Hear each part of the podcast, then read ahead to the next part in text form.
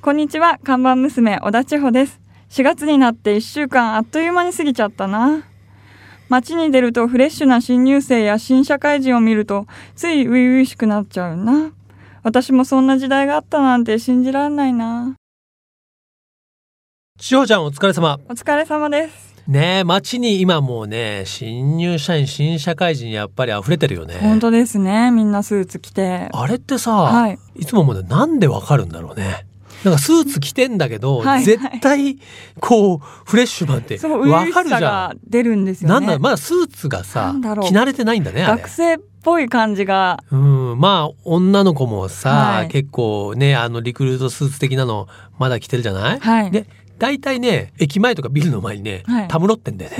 こうみんなで集集まっ団てなるんんだよですよねね、うんはいワイワイやっててあの学生乗りなんだよねやっぱりあねーはい 俺も若い頃はちょっとああいうの見てイラッとしてたけどえなんでです かなんだこいつらまだ学生気分抜けないなと思ったけど、はい今はさすがにもうおじさんだからね、はいなんかこう可愛らしく思えるよね温かい目で、うん、あれもだって自分も覚えがあるけど本当にまあ最初のさ、うん半年とかなのよ、うんうんまあ、研修とかあってさ、はいでもうそれからね、まあ、いろんな配属されて、うんもう1年も経つともうああいう時間はないからさ、そうですね今だけだぞってこ うでも千代ちゃんそうやってさ、はいすごく分かってるようにうなずいてるけど、はい経験ないだろそうなん ですよ新入社員 の。ないですねどうなのいいのそれで人として。うんもうこの先もちなょっいとんじゃどっないかか入社しなささいじゃあもうどっか来に年そう新入社員になってさ、はいちゃんとこうリクルートスーツとか着てさ、はいねマナーの講習とかさ、はい、まあ千代ちゃんもまあ初々しいのはいつまでも初々しいのは認めるけどね いやうん初々しいですか 初々しいよかなり、うん、まあ天然ってことなんだろうけど、あそういうことですね、まあ社会人としてね、はいデビューできるように僕はいろいろじゃあ教えますよ。あお願いしますははいい、、ということで千代ちゃん今日のメニューを紹介してください。今日のメニューは大人の自転車遊び春の暴走ツーリングですはい。これ、バイシクルナビ3月19日に発売になりましてね、いまあその実は特集テーマがね、まあ大人の自転車遊びっていうテーマの特集だったんですけども、まあその中でいくつかね、その大人の自転車遊びと題した自転車のまあ乗り方というかな、楽しみ方を提案してるんですけど、はいその中でもちょっと今の季節にぴったりだなと思うのがあってですね、企画はカンパニーライドって言ってたんだけど、はい要はまあカンパニー、会社ね、はい会社のメンバーで一緒に自転車に乗りに行こうっていう企画だったんだけど、そういうことなんですねそれでね実は千葉の、まあ、房総のいすみ鉄道はいという電車に乗っていわゆる輪行してたんですけども、はいこのいすみ鉄道ね何がいいかというと自転車がそのまま車両に持ち込めるんですよ。あのいわゆる JR はなかなかできなくて、輪行バッグというかななんかこう袋にパッキングしないと積めないんですけど、はい日本にはいくつかこう自転車がそのまま持ち込める鉄道っていうのがあって。まあ、首都圏から近いというとこの千葉のねいすみ鉄道いすみ線というのが OK でちなみにね乗車運賃とは別に210円うん安いですねそうそう払えば自転車をそのまま持ち込むことができまして、このいすみ鉄道っていうのはね千葉の真ん中あたりの上総中野駅かはいねそこから大原、はい大原っていうのはね九十九里外房ですねはい勝浦よりちょっと上かな、はい右まあ、この上総中野駅から大原駅までつながってて要はこれに乗っていくと九十九里の海沿いまで行けるんですうよ。ーんだからこの時は上総中野までは車で行ったのかな、はいで自転車を積んで行ってそこから自転車を下ろしてこの鉄道に積んでで輪行を楽しんで、はい大原からね勝浦とかさはい立山方面にサイクリングツーリングを楽しん海で、沿いツーリングを、そうなんですすよ、ね。というちょっと旅感がねやっぱあるっていうはか、いうん自転車って自転車だけでまあ結構遠くまで走っても行けるんだけど、はいこういう違う乗り物鉄道なんかを取り混ぜるとすごく距離が伸びるし。うん遠くまで行って旅感が増すよね。確かに行ける範囲も広がりますもんねそうなんですよ。まあそれで房総のまあ美味しいものを食べてだから行った場所の割には距離もね焦がなくても帰ってこれるっていうのもこの、まあ、輪行の楽しさなんですけど、はい何しろこのねバイシクルナビのまあ写真も見てもらえるといいんだけど、はいこの電車の中にさ自転車をそのまま持ち込むってちょっと非日常感あるでしょ本当ですねこれだけで楽しいよね不思議な空間はいもう本当にいい季節が来ましたから、ね、ぜひぜひリスナーの方にもですね大人の自転車遊び楽しんでほしいと思いますね。はいということで今日のメニューも紹介したところでぼちぼちカフェをオープンしましょうリラックプレゼンツナビカーズカフェオープンです今日のオープニング曲なんですが、はいね今自転車の話題をえー話しましたのでやっぱ自転車にねまつわるアーティストの楽曲をと思うんですけどもはい今和の清志郎さん RC サクセションのねまあ残念ながらお亡くなりになりましたけども清志郎さん本当あの自転車ロードバイクが好きで有名で、はい実はこの「バイシクルナビ」の表紙にももう2004年ですけど、はいなっていただいたことがあってですね、はいあの僕もファンだったんで歓迎しましたが、はいねその、まあ、清志郎さん RC サクセションのまあ名曲今の季節ねそしてこの番組にぴったりの一曲をお届けしたいと思います RC サクセションで「トランジスタラジオ」自動車雑誌ナビカーズとリラクゼーションスタジオリラクがお届けするリラクプレゼンツナビカーズカフェカフェオーナーことナビカーズ編集長川西圭介と看板娘小田地方のナビゲートでお届けしていますオーナーお客さんがいらっしゃいましたこんにちはいらっしゃいませこんにちは、白田太郎です。先週に引き続きまして、トライアスリートの白戸太郎さんですよろしくお願いしままますた来ちゃいました。よろしくお願いします。あいえいえ、ありがとうございます。じゃあちょっとお飲み物をお出ししたいんですけども、はいあの先週はね、えーうちの、まあ最高の豆でいた極上のね、カプチーノをお出しししましたけども、はい今週はいかがいたしましょうか今日はね、うんちょっと午前中練習してきたんで、はいもうコーヒーというより、うんうんビールもらえますかあ、もう一杯。どっ かちょっと盛り上がりたい、ゆっこうゆったりした気分になりたいんですわかよ。りました。じゃあちょっとね、まあハワイのね、はいビールでね、ロングボードラガー。あ、いいですね、ロングボーねド。どうしどうでしょうか僕もハワイ行くとあれを必ず飲みたくなります。コナブリュアリーね。うん。ちょっと買ってきて。あ買ってコンビニでコンビニでいいですか コンビニで言ってないかもしれないけどね。コンビニで大丈夫です。ご用意してます。よろしくお願いしまはいす。。お飲むものを用意している間にね、白戸太郎さんのご紹介をさせていただきたいと思いますが、まあ、先週もね、聞いていただいた方はですね、すでにご存知かと思いますけれども、えー1966年、京都のご出身です。えー現役のトライアスリートであり、スポーツナビゲーター。日本人としては最初にトライアスロンのワールドカップを転戦されまして、その後はアイアンマン、ロングディスタンスのトライアスロンに転向されました。えー現在は選手活動をしながら、レースのコーディネートやスポーツを多角的に解くナビゲーターとしてご活躍であります。そして2008年にはトライアスロン普及のために株式会社アスロニアを設立ショップスクール大会運営などを手掛けていらっしゃいますが、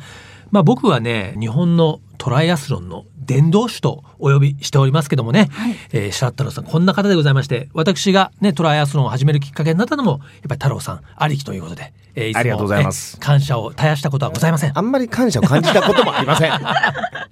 それで番組に出てもらう時だけねお願いしますよってね、頭下げてますけども ね、はい、今週は、はいその今もねそのアスロニアという会社を作られて、まあ、ショップですとか大会運営を手掛けているというお話をしましたがその中でもねホノルルトライアスロン、うん毎年5月に行われております、えーこれもまあ太郎さんが手掛けている大会ですけどもそのホノトラの話をちょっと中心に伺いたいと思うんですけどそうもですね。えこのホノトラってね、ーはい、我々このアスロニアで今運営してるんですけど、はいそもそもね、うんトライアスロンを広めるために、まあ、このアスロニア作ったというお話はい話したじゃないですか、はいそのためにやっぱり広めるためにはどうしたらいいかっていろいろ考えたわけですよはいだからまあショップ入り口を作って、うんスクールを作ってそして大会というアウトプットを作るうんこれによってこうみんながやりやすくするっていうのがまず一つなんですけどうんそのアウトプットのところで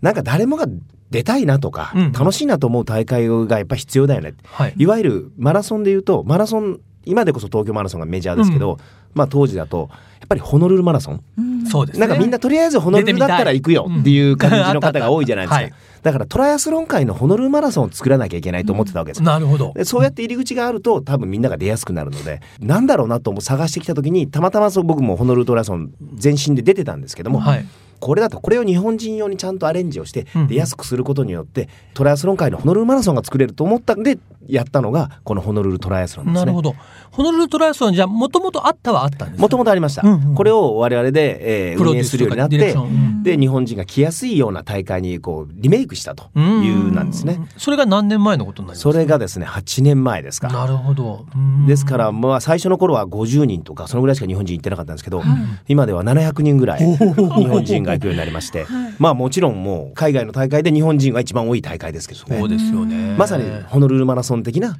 ポジションになりつつあるとありますよね。言っていいと思いますね。うん。でもねだからハワイのホノルルでやってるのにそのねそのまあディレクション運営を、ね日本のアスロニがやってるちょっと不思議な感じそうなんがですしよまねしたけどね。でもやっぱり、えー日本の大会にはできないことがたくさんあって例えば制限時間がないんですよこの大会。それは大きいですね。これって日本で普通道路交通法上まず不可能なことやでっぱり道路を止めて止めてやらなきゃいけないじゃあから何時まで何時ですよってなっちゃうじゃないですか、これはまあはい当たり前の話ですよね、うんそれをしなくていいっていうのが、まあ、ほのこのホノルルのいいところで、うん制限時間がないでもこれをまず初心者にもすごくいいことですよね、うんですね。あとやっぱりハワイのあのロケーションに入っているようになると気持ちいいわけですあそこでやっぱりスポーツね、はいあの最適なところなのでそういった意味ではまず気持ちいいところでできる、はいやっぱり僕は持論なんですけど、はい。最初のトライアスロンは気持ちいいところでやるべきだと。なるほど。うんうんあの例えばた初めて食べる、えー魚が美味しくなかったらその魚はもう二度ともうなんか印象的にダメだと確かに最初にね嫌な思いをしちゃうとねダメなんですよ、うんだから最初はホノルルに来なさいよっていうのが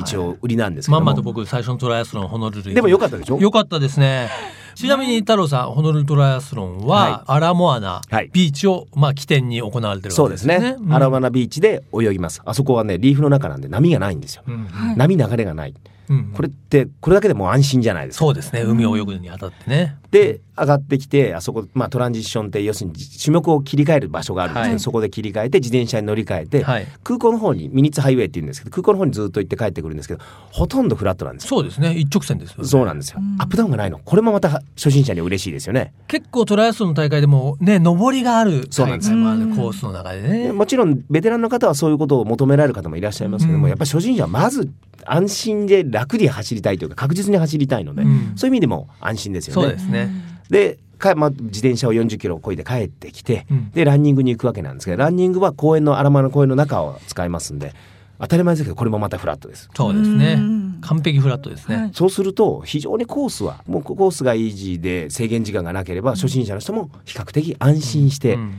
どうなるかなってみんな最初は不安なわけじゃないですかどれだけできるかわからないそかうらですねうんそういう方に非常に最適な大会になってますね。やっぱりあの日本のトライアスロンだと当然そのなんていうのかなその時だけやって終わったらすぐ帰るし、うんやっぱり1日かまあ長くても2日ぐらいなんですよねでもやっぱりあのホノルルまで行くとやっぱそういうわけにいかないから、やっぱ最低でも5日ぐらいは取るんでその前後がねゆったりしてますよね日本マラソンとかトライアスロン何でもそうなんですけど大体はい日曜日にやるじゃないですか、はいそうするとみんな終わったらめちゃくちゃ帰るのが早いんですよ要するに日曜日次の日のこと確考えると、はいできるだけ渋滞が始まる前に早く帰ろうみたいなんで「お前走るの遅いのにパッキング早いんだよ」みたいなやつがいっぱいいるわけですよ。走るのお前そんなにる早ほくどパッキングするんだっ たら早く走ればいいのにっていうやつがいっぱいいてですね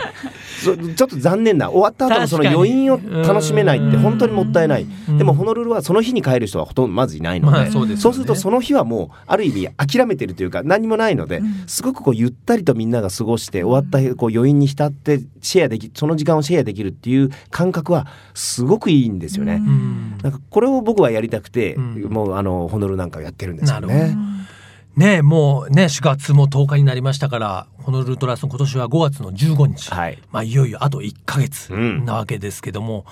あれですか大会自体はまだ募集はしてるわけですかそうですね、んあのーこれもいいところで結構募集も、えーまあ、ギリギリまでというより1週間ぐらい前までやってますんで、うんうんうん今からでも申し込むことはもちろん可能です。なるほど、はいねえまあこの放送を聞いてまあ今からちょっとね泳ぎの練習してたらちょっと厳しいのかもしれないけどある程度心得のある方とかね、日本トライアスロン出たことがあるとかねそういう方ならまあ十分にやあらとれでるとす思いねますあののでホノルルトラソンって50オリンピックディスタンスだけでその半分の距離なんていうのもありますから、そうだ750メートル泳いで20キロ自転車こいで5キロ走るっていうのもありますからス、プリントね、これだったら大丈夫だね。そうですうね、ん、これだったらいきなりでもねなんかいいハードルが一気に下がる感じそうがなんしでますすよ。でもあの僕の知り合いでもまずスプリントからっていう方もねいらっしゃるし、結構女性もいますよねあの応援に来た女性がその話を聞いて2日前にエントリーしたっていう例が過去にもあ ります。は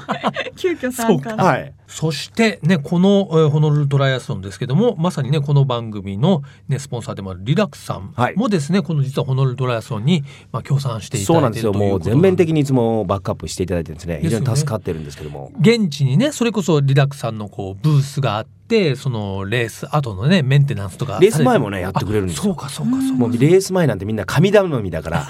どんどん行っちゃって、少しでもこれで速くなるんだったら行きますみたいな。 そうですよね、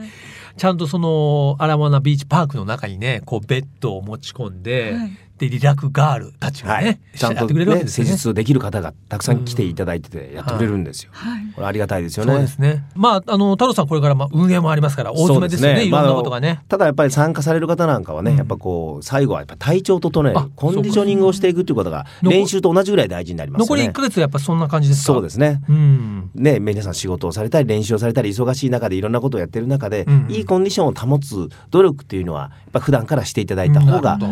気持ちいいと思いますよ。はいうんでこの番組ではゲストのね皆様にご自身のねボディケアといいますか気をつけてることをちょっと教えていただこうなんて思ってるんですけども太郎さん自身は何か心がけてやってることはありますかご自身のボディケアそうですすね。あの、まあ、選手時代はね、もういろんなことを気使って一生懸命やりましたけど、今はなかなかうんうん、そう言っても時間も限られますし、はい難しいんですよね。ただやっぱり、すごいベーシックなこととして、まず、食べる、寝るっていうことですよね。うんこれはもうすごく大事なことだと思いますし特にまた食べる食べ方食べるタイミングとやっぱりえ食べ内容もそうですけども、まあ、この辺あたりをちゃんと気をつけることそれから、まあ、できるだけでも寝るってのもいや昔みたいにね毎日8時間でも寝れないわけですから ええ宴会で遅くなったりとか仕事で遅くなったりした時もあるので、んそまああんまり難しく考えられても寝れる時にはまめに寝るとかねうーんなるほどでちゃんと睡眠をこまめにでも取れるようにしていくとうんいなるうほこと、どこれがやっぱり食べること寝ることですよね。うんということで先週今週ねトライアスリート白戸太郎さんにですね遊びに来ていただいたわけですがこの番組のねあのゲストコーナーの最後にですね一曲リクエストソングいただきたいと思うんですがいかがいたしましょうかそうですね。あの先週はどっちかというと練習の前の曲をうんお話ししたんだ。今日はやっぱこうね、ビールも飲んでちょっと今こうだんだん夕方の気持ちいい時間アフター帯のにうのんちょっとハワイアンな感じでいきたいと思いますけど、いいですねキャリー・レイチェルというはハいワイで有名な歌手がいらっしゃるんですが、はいその方のですね、アカカホールズっていう、はいもうこの曲を聴いてビールを飲んでたら人生どうなってもいいと思えるよ うなとろけるような曲ですから。なるほど。じゃあ、僕今年もね、ほのとら完走したら、夕方はこの曲をね、聴いて、まったりするのをねはい、目指して。楽しみにしてください。頑張りたいと思います。ということで、本日のね、ナビカズカでゲストはトライアスリートの白戸太郎さんでした。ありがとうございました。ありがとうございましたここからはアクティブライフナビと題しまして、ね、4月に入ってから、えーお届けしているコーナーなんですけれども、まあ、健康ですとか、ね、スポーツですとか、はいまあ、いわゆるそのアクティブに生活していくためのね、情報を中心にお届けしていくコーナーでありますが、今日のお題は、はい花粉症にしたいと思います。お気になりますね気になるでしょ、はい千代ちゃんはどう花粉症歴もう10年ぐらいです10年ぐらい、はい結構年季入ってるね、はい僕はねもともとアレルギーあって、はい花粉症に関しては認めてなかったんだよね基本的にはいそういう人いないいますい俺ま違すうからそ違うからって鼻ぐずぐずの人そう絶対花粉症だろうなと思うんだけど そう認めない人いますね相当認めてなかったですけど、はい23年前からもう認めざるを得ないはい状況になってきましてね、対策何してますか対策はもうマスクと花粉症用メガネと、うんあとは市販のお薬飲んだり市販の薬を飲んでるんだ、はいうん、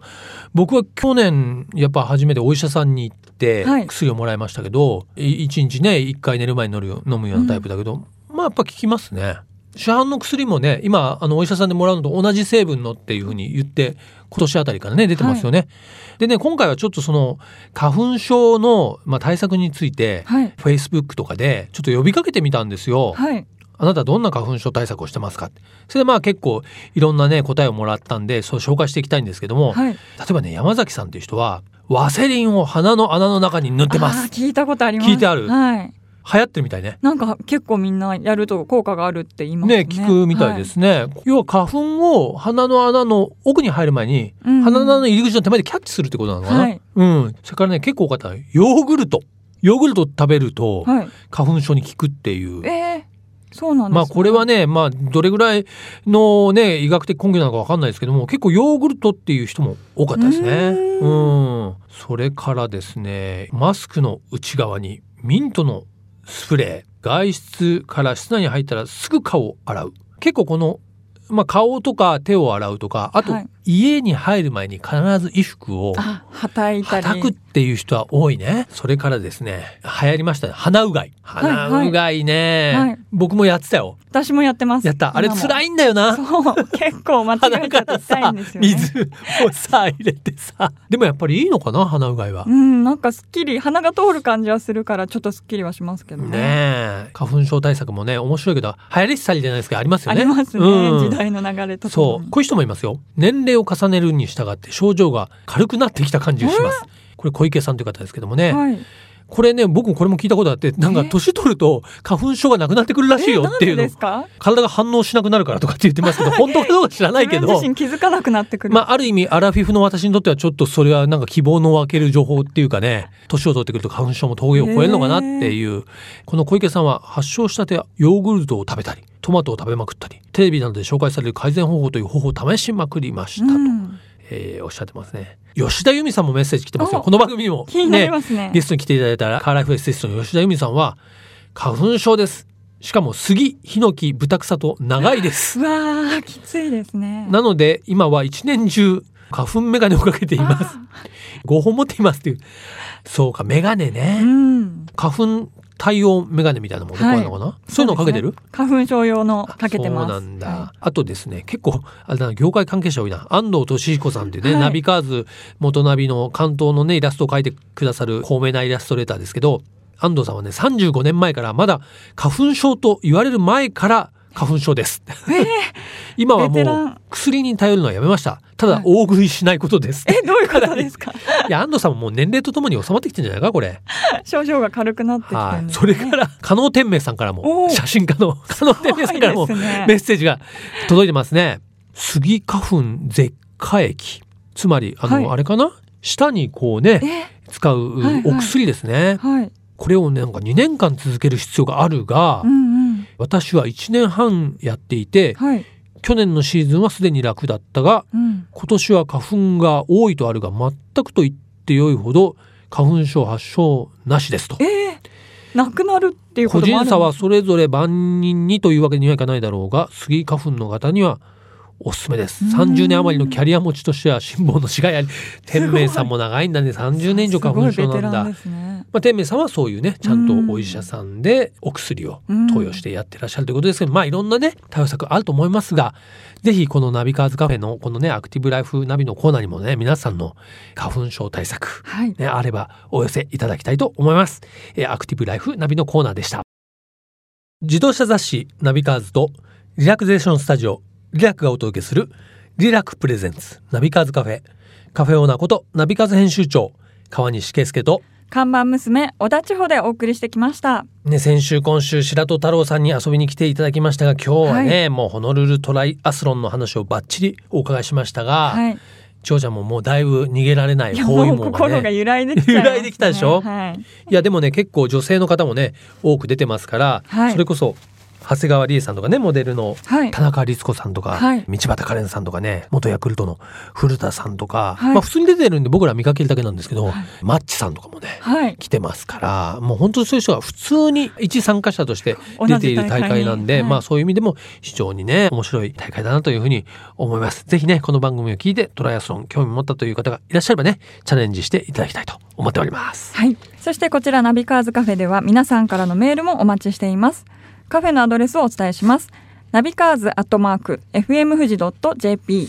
navicars アットマーク FM 富士 .jp までお待ちしておりますはい。ね、このですね、えーアクティブライフナビというコーナーもできましたんで、皆さんのね、まあ、健康とかね、スポーツとかね、そういうことにまつわるご相談も、ぜひどしどしお寄せいただきたいと思います。毎週日曜日午後4時からオープンする車好きが集まるカフェ、ナビカーズカフェ。また来週です。お車を運転中の皆さん、安全運転でお願いします。リラクプレゼンツ、ナビカーズカフェ。オーナーの川西圭介と、看板娘小田千穂でしたそれでは皆さん、楽しいドライブを。来週もご来店お待ちしております Have a good coffee and drive!